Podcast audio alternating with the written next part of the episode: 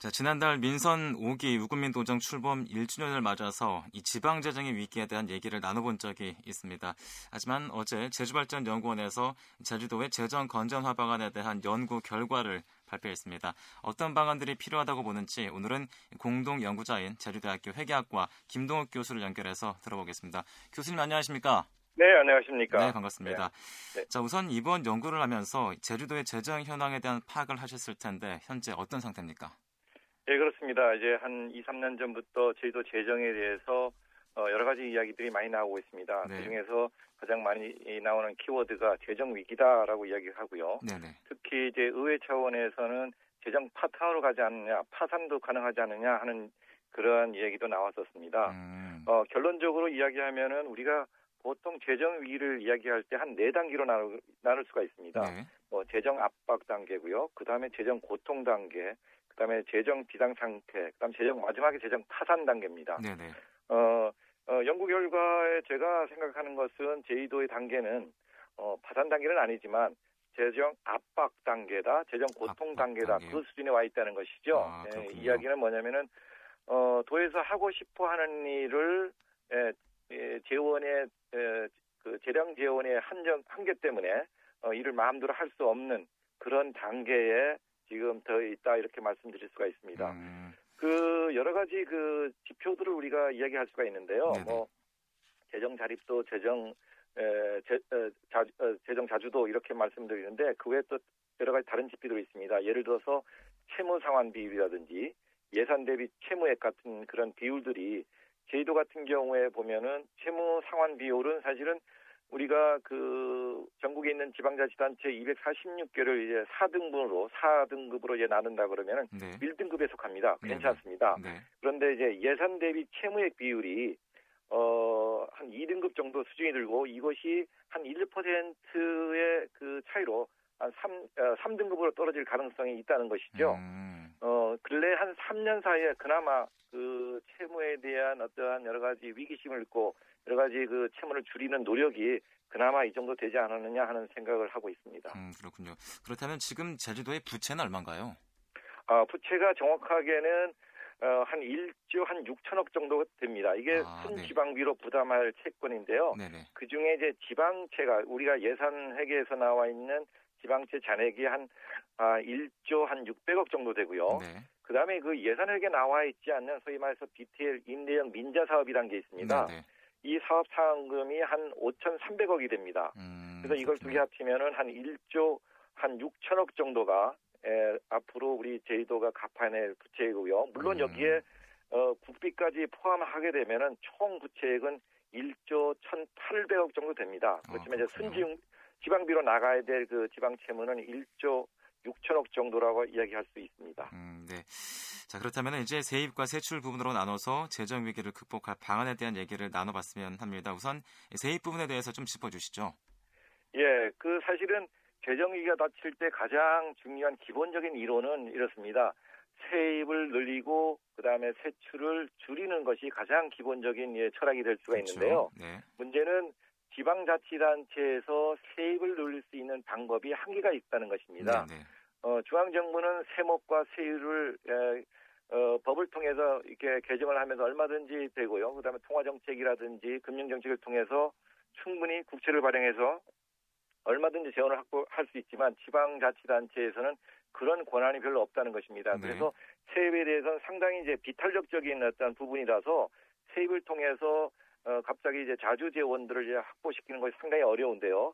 그나마 이제 그 이 세입 중에서 우리가 생각해야 될 것들이 몇 가지가 있습니다. 네.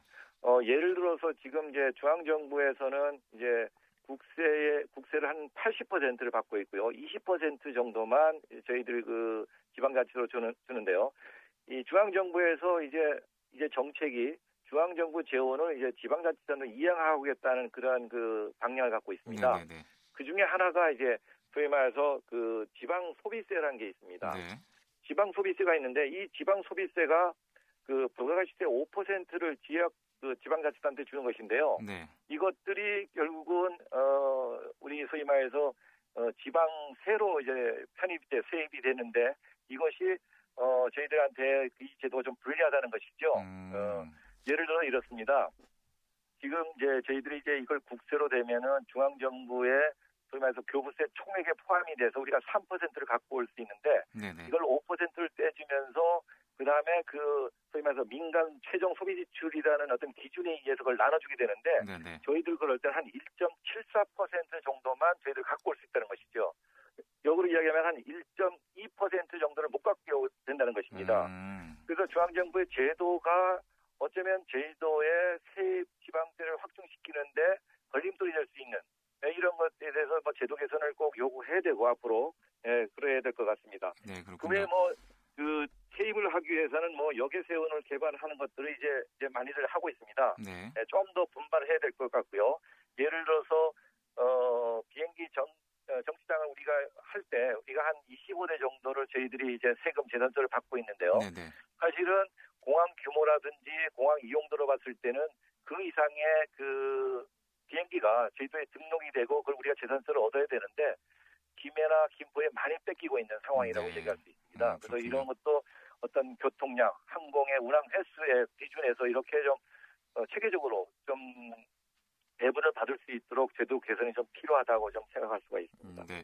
자, 앞서서 교수님께서 이 건전한 재정을 위해서는 어, 세입을 늘리고 세출을 줄여야 한다라고 말씀하셨는데 그렇다면은 제주도의 세출 어떻습니까? 어떻게 효율적으로 지출해야 할까요?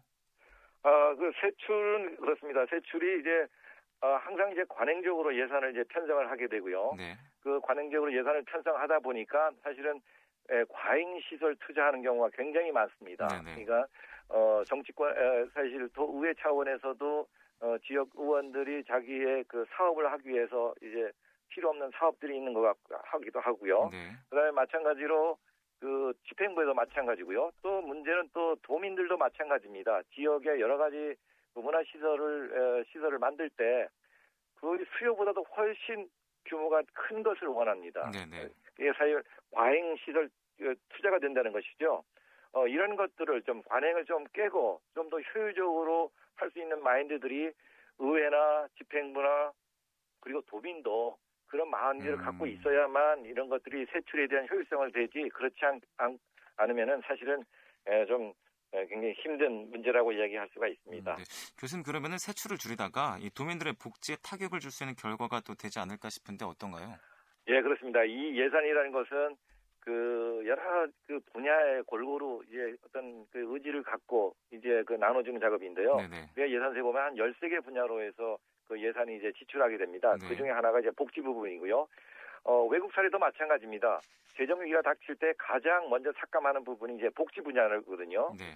근데 사실은 외국에서는 복지 분야의 예산이 많이 확보된 상태에서 이게 줄이는 작업이기 때문에 조금 덜 하지만 지금 저희 우리 한국 입장, 우리 또 제주도 자치 어, 어, 특별자치도 입장에서는 복지 예산이 앞으로 점점적으로 늘어가야 되는 상황에서 복지 예산을 줄인다는 것은 좀 문제가 있을 수가 있습니다. 네. 그 대신에 소위 말해서 이제 도로라든지 건설에 관련된 어, 좀 비효율적이고 또 과잉 중복 투자되는 것을 이제 과감히 좀 줄이 나간다면은 어, 충분히 이제 이런 복지 예산 어느 정도 확보가 되지 않을까 하는 생각을 하고 있습니다. 음, 자 앞서서 말씀하셨는데요. 이 가용 재원이 감소하면서 지방채 발행을 하는 경우가 많습니다. 이 지방채도 참여기 때문에 재정 건전성에 문제가 생기지 않겠습니까? 예, 그렇습니다.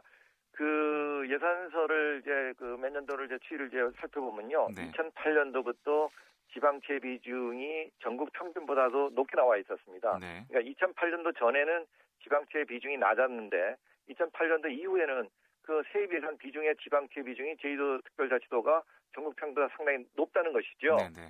뭐 여러 가지 이유가 있습니다. 이게 특별자치도가 되면서 어 특별자치가 되면서 여러 가지 써야 될 돈들이 많은데 에, 세입은 한정돼 있고 또 중앙정부에 받고 있는 여러 가지 의존 지원, 교부금이라든지 그 다음에 보조금 같은 것들이 한계를 따기 때문에 에, 지방채를 이제 발행하게 되는 것이죠.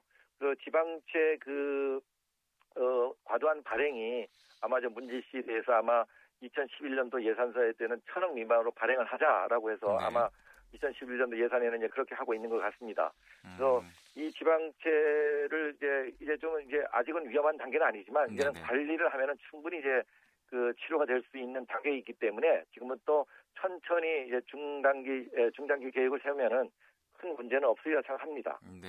자, 그래서 이 교수님께서 여러 가지 문제들을 해결하기 위해서 재정 준칙 제시하셨는데요. 알기 쉽게 네. 시간 좀 설명해 주시죠. 예, 이렇습니다. 이 재정 준칙이라는 것이 이제 어, 예를 들어서 이제 의회에서 조례를 어, 발의를 할 때 그 조례 속에 예산이 수반돼야 되는 조례들이 있습니다. 네네. 네.